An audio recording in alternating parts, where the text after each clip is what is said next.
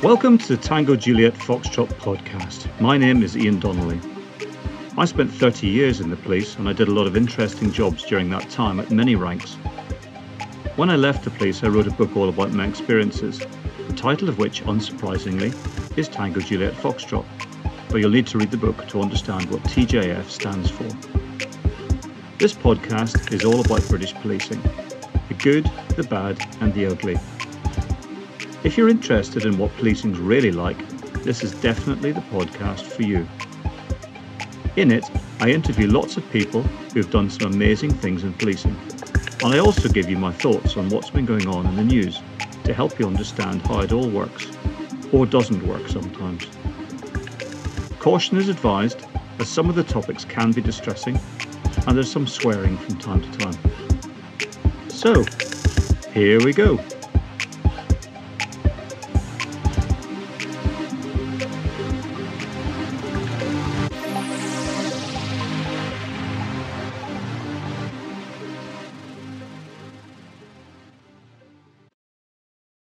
Hello, folks. Ian here. Welcome to episode 68 of the Tango Juliet Foxtrot podcast.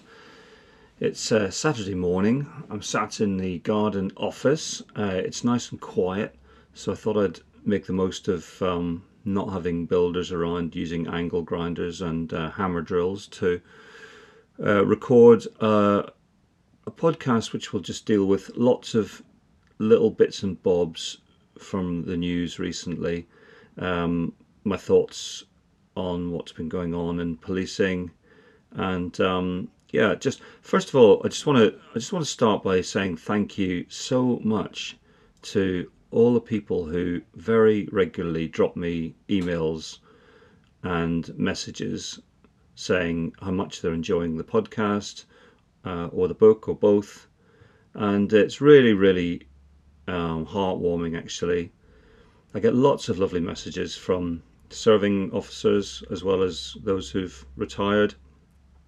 Some of them tell me some quite heartrending stories about uh, maybe their reasons for leaving, um, and others um, give me a real insight into what's going on um, for those who are currently serving. So, thanks ever so much. Really appreciate it. Um, just to remind you, you can contact me by email at ian i a i n at ik india kilo hyphen insights ikinsights.com or you can drop me a message via linkedin or you can drop me a message via the tango juliet foxtrot facebook site. Um, so yeah I, I, re- I, reply to to everyone um, because i think that's uh, the right thing to do so yeah, thank you for that. Um, the audiobook, which I've been putting out on the podcast free of charge, uh, a few people have said to me, "Why are you doing that when you when you you know when you can have to spend twenty pounds to buy the book?" I suppose the simple answer to that is that um, I didn't write that book to make any money. Uh, I was not not remotely interested in making money from the book. Uh, and frankly, I haven't really made that much money from it. You'd, you know, anyone who thinks that they're going to write a book and make loads of money is is just deluding themselves. I wrote that book, and I'm doing this podcast uh, to influence the narrative on policing, which, as we all know, has been unbelievably negative. And I just want to inject some challenge into people's thinking so that they don't sort of lazily stereotype police officers um, as bad people because we all know that the overwhelming majority of people in policing are really good people and they're working really hard and they've been set up to fail um, by successive governments, particularly this government, um, and by many of their own leaders, unfortunately. Um, they've been, uh, yeah, given a really shit job, which shouldn't be like that. It should be the best. I think it's the best job in the world. It has the potential to be the best job in the world, and it's they've turned what could be the best job in the world into one of the shittest jobs in the world. Um, really interesting. A couple of headlines from broadsheets today. Um, so in the Times, Sir Mark Rowley has written an article talking about how Uh, he's covering a number of areas. I've just got to say, I don't know if he listens to this, but if he does, you're doing a great job. Really, fair play to you. Um, all of the things that you're saying at the moment uh, and prioritizing at the moment are just music to music to my ears and music to many of the people's uh, who are currently serving, uh, or at least if it's not, it should be. Um, so well done, you. Um, so today uh, in the Times, he was talking about something that I have talked about a lot. Um, and it was certainly one of the things that was in my list of top 10 things to get policing back on track. And this is make it easier to get rid of uh, willfully uh, unfit or underperforming officers. And I'm not talking about officers who are injured in the line of duty or who are suffering from serious mental health issues. We're talking about people who who are just not committed to the job that they're being paid to do. Uh, and they are underperforming probably across lots of different areas of policing. And we desperately need to get rid of those people, get them out of the organisation quickly because they are a drain, they sap the morale of a team, they sap the time and energies of supervisors, um, and they are they we should not have them in the job. And I and I told a story. I'll sort of tell it again, an abbreviated version of it, where when I was the chief inspector in the West Midlands, uh, we had um, as every as every as every department has, you have a a number of problem children who are just a nightmare, and one of these individuals uh, was had a terrible sickness record. Um, would go sick at the drop of a hat would stay, you know, was clearly nothing wrong with him, um, and uh, had sort of defied every attempt by supervisors over the years to performance manage him out of the job. And uh, I decided to grasp that nettle and I said to two sergeants who were responsible for him, I said, right, I need we need to get rid of this bloke out of the organisation because he's a nightmare. Um, he's, we've got abundant evidence to do that, so let's do it.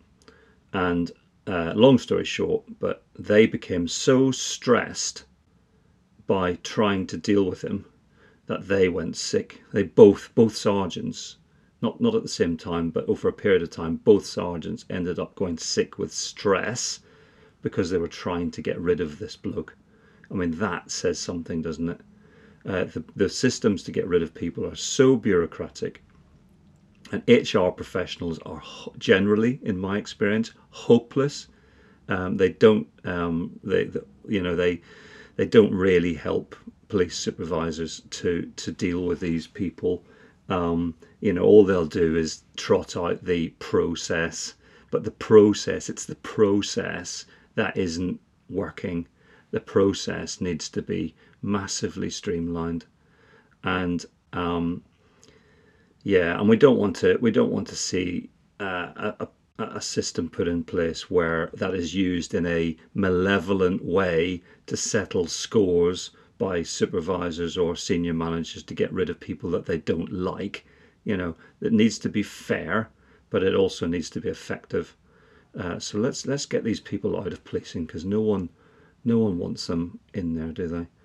Um, on the sickness side of things, this is a really tricky one, isn't it? So if you've got someone who is injured on duty, um, uh, they could be the most courageous, heroic officer, and they get, say, stabbed or shot, um, uh, and that gives them sort of life-changing injuries or serious mental health problems. So I suppose the the tricky question is how long can we keep paying someone, regardless of, of how they came to be injured, how long can we reasonably keep someone in the organization who is who is not deployable, um, but who has suffered an injury, whether it's physical or mental, through no fault of their own. That's a really tricky one. And, um, you know, I know that we've got sort of, you know, the ability to for people to be medically retired. Um, but I suppose the, the point is, um, if if you're a police officer and you can't be you can't be deployed in a operational context, then sad as it is, uh, that person will probably need to be exited from the organisation at some point. Uh, because let's face it, we can't keep someone in the organisation indefinitely if they are only able to do a small part of what they're being expected to do, and that's the sad reality, I suppose. But yeah, there's a lot of detail there, but there's no question whatsoever that um, you know we need to get a grip of uh, of a lot of these um, slackers and um, yeah lightweights in the job who who are just taking the piss out of everyone. Um, the other point that that he made in in his article, uh, which I thought was absolutely brilliant, was that he's going to give a set a date. Um, I'll quote from the Times here. I'm such a cheapskate. I can't be. I'm too cheap to uh, subscribe to the Times because it's behind a paywall. But on the on the BBC uh, website, they they give you the front pages, don't they? So I'm being a real cheapskate and reading off the free bit of the BBC website. Um, I'll quote from it. it says he would set a date for the NHS, social care, and other public services to deal with cases involving mental health instead of the police. He wants to free officer time to allow them to focus on cutting crime. Oh my God, this was just, I actually wanted to, um, you know, if he'd been in the room, I'd have high fived them. Um, for this. Now I don't know. This is a newspaper, isn't it? So there there might be that that that headline might be very uh, you know there must be a lot more detail behind that or it might actually be very inaccurate. But if that's if that is the case then fantastic. Um, because you know again this is something that uh, we bang on about a lot. It is uh, it is unbelievable that police officers have gradually gradually gradually ended up picking up more and more and more work from other agencies who show no interest whatsoever uh, in uh, doing uh, the, the role that, that they are responsible for and are very quick to pass demand onto policing, uh, particularly the classic four o'clock on a Friday afternoon, you know, when they uh, shut up shop for the weekend and then they tell you about a load of grief that that is going to end up with you know worst case scenario is uh, that load of grief gets handed on to the police. The police go in and try and deal with it badly. Um, someone either dies, uh, and then the police drop in the ship, don't they? Um, and I think it's just gone on for far, far too long now. Um, I remember before I finished in the West Midlands, uh, the, the job I did sort of the last 12 months, I was working on a project, but before that, I was I was working in a place called Mission Support, which managed the day to day running of the force. And as a superintendent, you'd be in charge of all of the resourcing decisions for the force, as well as sort of managing the fallout from critical incidents and all of that kind of stuff. Um, so I suppose you were, the buck kind of stopped with you, I suppose, during that particular tour of duty. Um, we would regularly come on duty, and uh, the very first thing that, that would be presented to me would be uh, the scores on the doors in terms of the numbers of officers that we, we had available for deployment across various different departments. And obviously, the, the key one really is frontline responders. So, regularly, we would have probably a third of our um, uniform officers who were, uh, uh, uh you know, dedicated to proactive uniform patrols, a third of them would just be wiped out instantly on mental health watches, hospital watches, um, crime scene. Now, that's another one. So, everybody knows about he- mental health and hospital stuff sapping resources.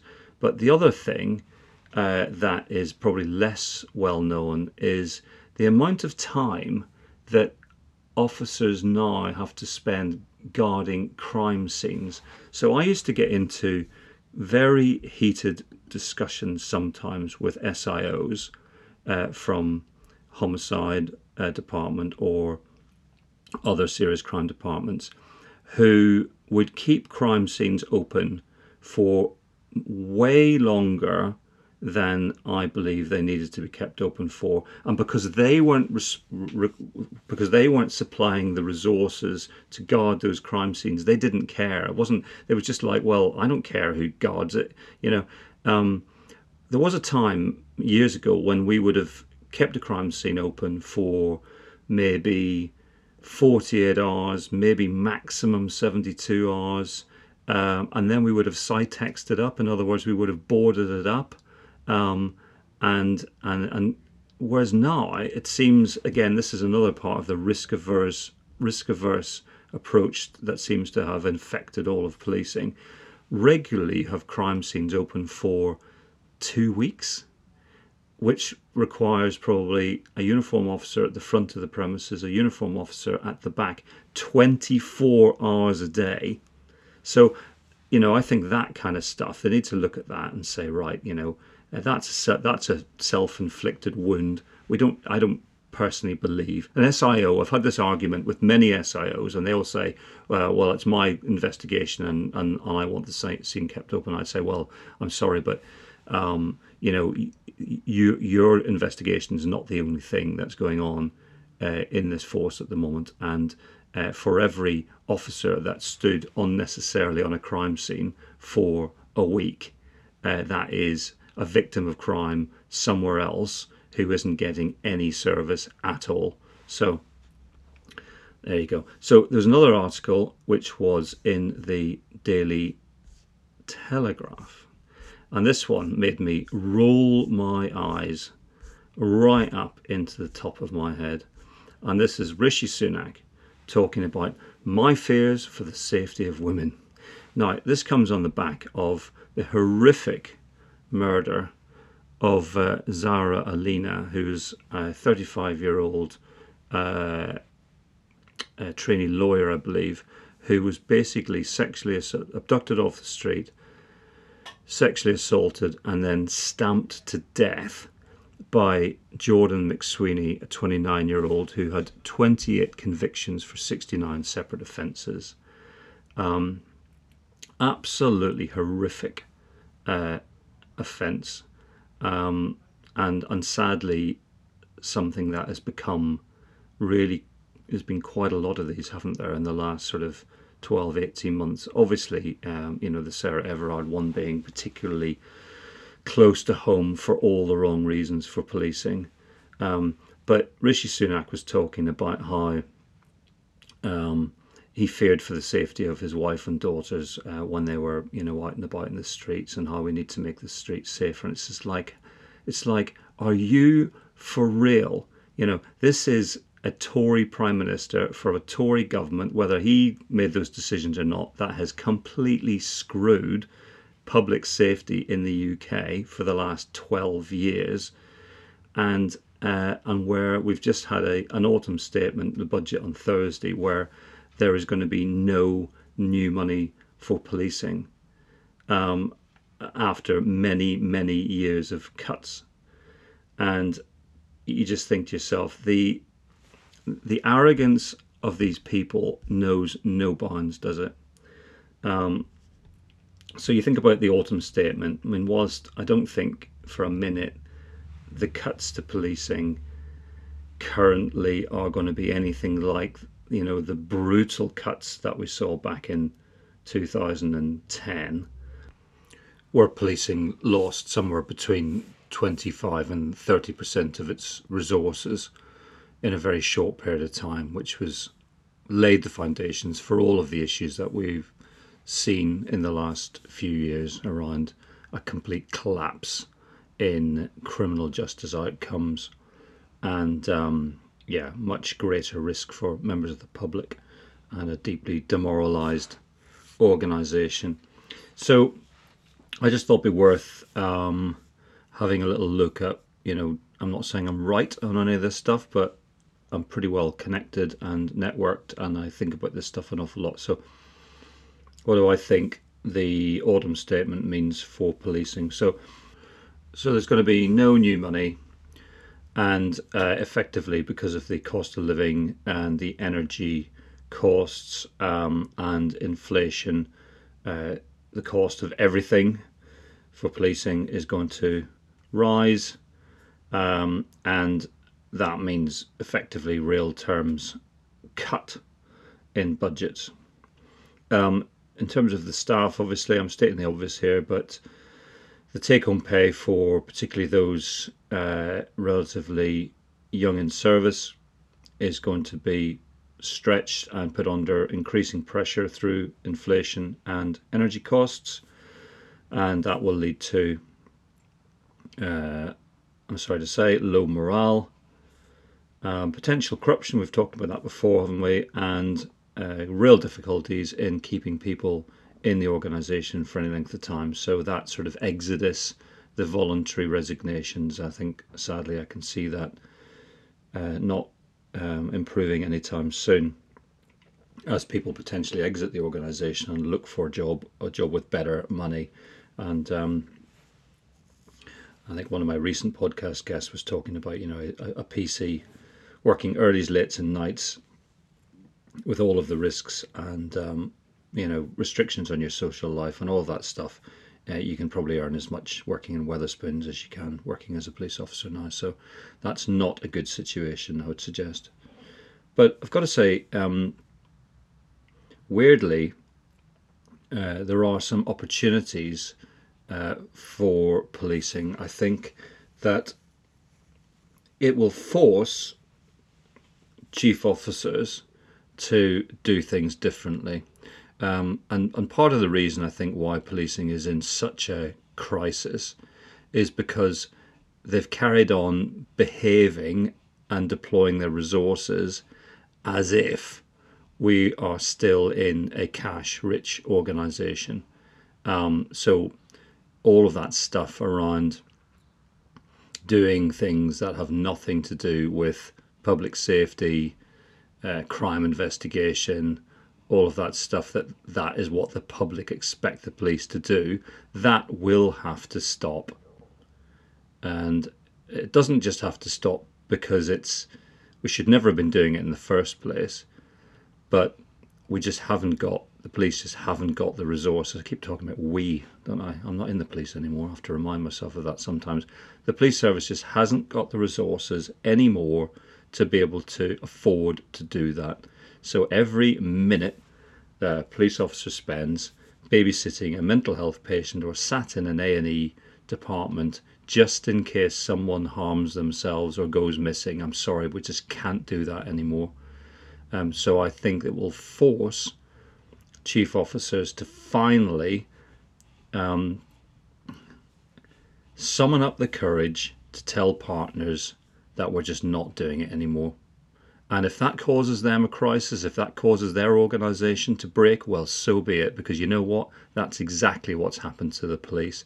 So, you know, we don't get involved in, in, in sort of, you know, we don't help dentists out, do we? We don't, we don't, you know, when there's a, the bloke digging the, the road uh, kind of needs an, another couple of people to dig a bigger hole. We don't sort of roll our sleeves up in the police and, and help them do that. So why on earth are we doing all of this other stuff? So I'd say austerity mark II is an opportunity for the police to finally break away from doing a lot of this stuff that has nothing to do with policing and focus on the things that the public want us to do.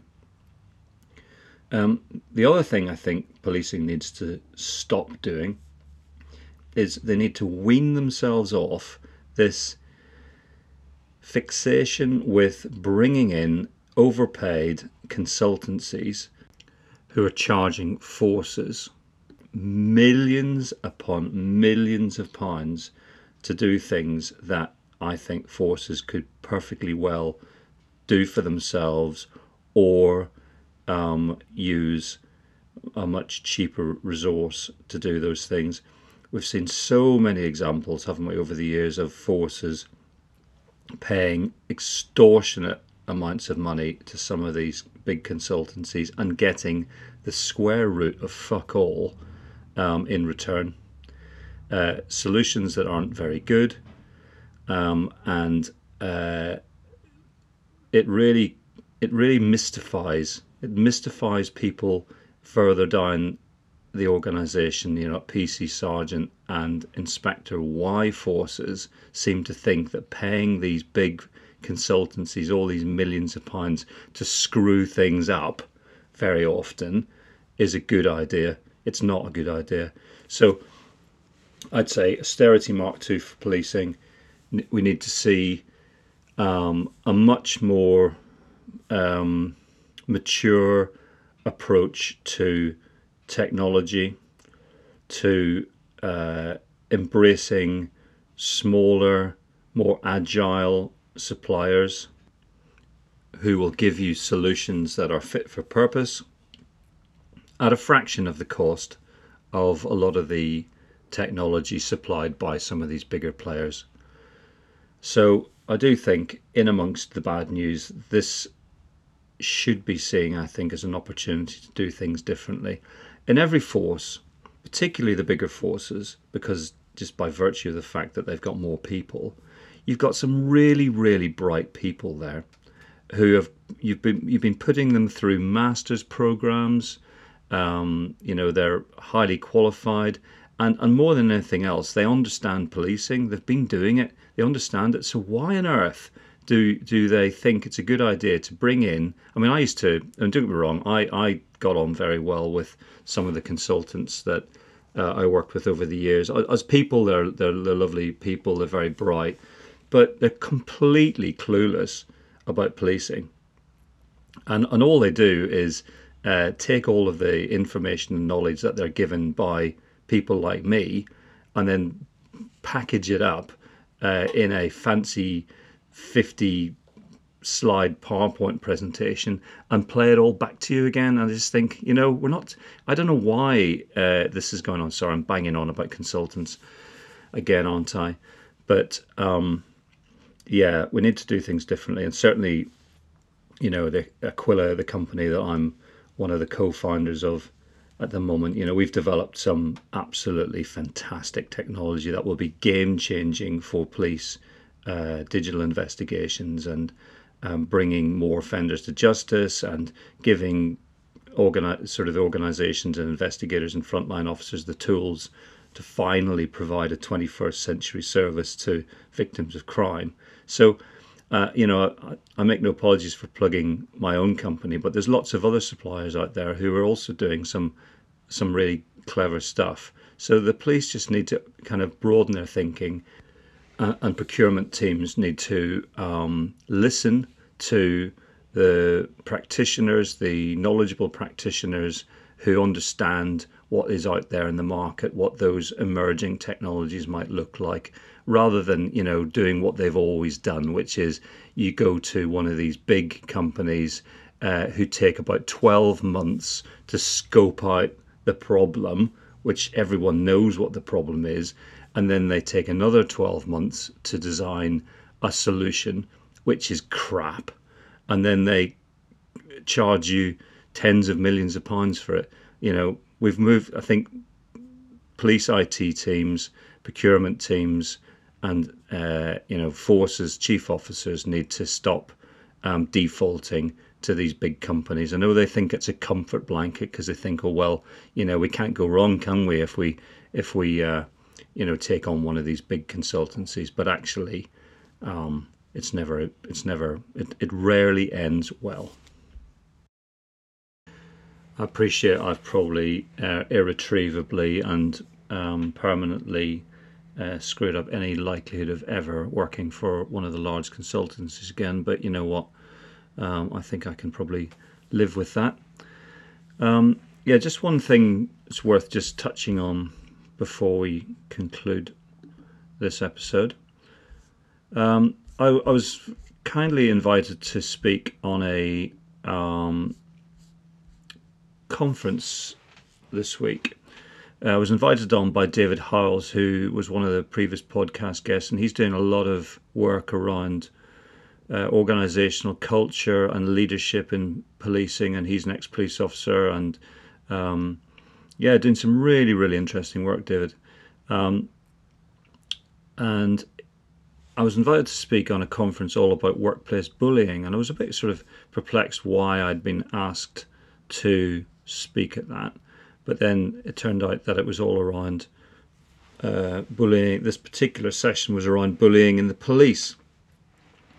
Um, so I thought, well, you know, I've probably got something to say about police culture, and um, and there was three of us. There was myself, there was David, and there was Jonathan Wilson. And Jonathan was an ex Metropolitan Police superintendent who ended up having a very unpleasant and torrid time of it, being badly bullied by uh, some of the very senior people in the Met and ended up having something of a, I'm sure he wouldn't mind me saying this, having something of a nervous breakdown, I think, and ended up leaving uh, the Met, I think, with 28 and a half years. He told really quite a heartrending story, and there's something there that, probably a message that I would say if you sat there as a PC or a sergeant or an inspector, uh, thinking that the only people who get bullied in policing are uh, junior officers or those who are of you know lower ranks, then think again because um, I know an awful lot of people from inspector rank and upwards who were very badly bullied, uh, treated appallingly um, by the organisation. Um, and uh, anyway, because I had to give this um, because I had to give this sort of input, I sort of thought, oh shit, I better actually, I better actually do do some preparation for this. Typical me, kind of like doing everything kind of last minute. So like the day before or a couple of days before, I thought, right, I better better give this some thought. Really, what am I going to say? And um, and I thought I'd come at it from a slightly different perspective, really, because very often when you talk about bullying in the police, people, the media, maybe default to uh, some of these bad news stories recently about uh, racism, homophobia, misogyny, or you know, there's some of the bad behaviour at lower ranks. And I decided I would come at this whole point from a com- the whole thing from a completely different kind of perspective, I suppose. Um, and uh, and I decided that actually what most people I know in policing agree on is the extent to which rank, particularly senior ranks, have stifled any sort of dissenting voice in policing for a very long time. And, uh, and that is a form, I think, of bullying, really, because um, I can think of so many occasions that people of senior rank just did not want to engage with anyone uh, who challenged them. And um, you know, when you consider that in the police workforce, approximately 97% of the workforce are PC, sergeant, and inspector. So it's those people who feel the biggest sort of operational day to day impact of badly thought through policies and and policing priorities. So you look again at those issues around you know, senior senior officers basically failing to challenge other agencies. Net result of that is that PCs and sergeants, mainly PCs, end up having to do all the all the crap that falls out of those out of that failure, I suppose. So, um, you know, so I talked about a little bit about that and about how historically police promotion processes have tended to favour those who who never challenge upwards and that then perpetuates sort of a culture of of acquiescence and and then those in the 1997% grow very frustrated at feeling unheard they feel like pawns in a game where other people set the rules and, and where challenging upwards virtually guarantees uh, a negative response at best and at worst full-on bullying um, and that then causes a slow and gradual decline in morale and a sort of a them and us mindset amongst those who do the job versus those who are in charge. Um, and, you know, this failure to listen uh, and bully those who disagree with them is now being seen across UK policing, isn't it? You know, where where we're now seeing all of the things we talk about a lot in this podcast, and people are saying in more widely now, you know, and it's really interesting, isn't it, that so many of the things. I'm not saying I take sole responsibility for this because I think it's a gradual, it's been a gradual realization, waking up that so many of the things I've been saying for the last two or three years are now being said by people like Mark Rowley, which is great. But and you know the, the impact the impact of a culture where senior leaders don't listen is this you know we've seen this terrible service in terms of crime investigation uh, police leaders caving into government interference and sort of adopting quite a sort of obsequiousness towards their political masters. Um, and I was listening to um, another podcast that some of you may also listen to, The Thin Blue Mind, um, you can find that. There's uh, it's really really interesting t- topics they, they talk about, and they were talking about the the future of policing or the, the advice that they would be giving to uh, the new prime minister around policing, and and they they were saying, sorry, I've forgotten their names. There's three three chaps, they're all ex police officers, and they sort of have a discussion about various subjects. Thin Blue Mind, it's very good actually. Have listen to it. Don't listen to mine first, obviously, but. Um, and they were saying about the silence that's come from chief officers for so many years now. You know that if if only NPCC had spoken as one uh, and pushed back politically, a lot of the things that are happening now um, wouldn't be happening. I think they would have that would have been a very powerful voice, way more powerful than the Police Federation. But they didn't do that, did they? Um, I, I hope that that is going to change, but I suppose my fear is that uh, a lot of the people who've come up into those positions, uh, who are now sat at those chief officer ranks, have come through that system where there is a uh, culture of saying yes to everything and failing to challenge and stifling debate. Um, and uh, David, who invited me on to to the uh, United, it was called United Against Workplace Bullying conference. I'll give uh, I'll give David's uh, company um, a shout out. It's Able and Rush. David works for a company called Able and Rush, and they're doing quite a lot of stuff with policing at the moment to sort of try and help them understand how they can build a more inclusive and um, mature culture where people actually get listened to. So David shared with me this idea of um, it's called the iceberg of ignorance, and you might want to Google it. Um, and it was created uh, the the sort of idea, the theory was uh, a chap called Sidney Yoshida, Y O S H I D A, Sidney Yoshida, and he talked about the iceberg of ignorance, where um, only 4% of problems uh, in an organization are known to top managers. That's the bit of the iceberg that sticks out of the water.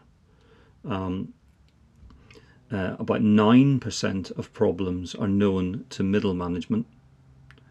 Um, about 74% of problems in any organization are known to first line supervisors but 100% of the problems in an organization are known to frontline employees.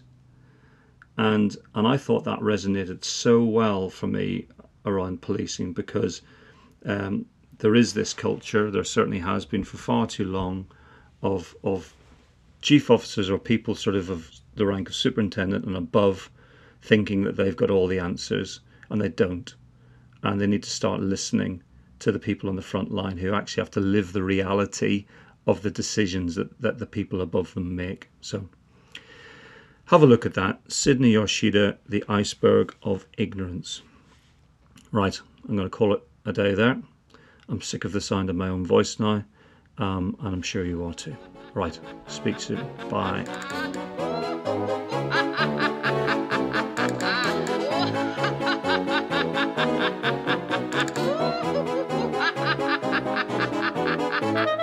Once we had a policeman, he was often in our street.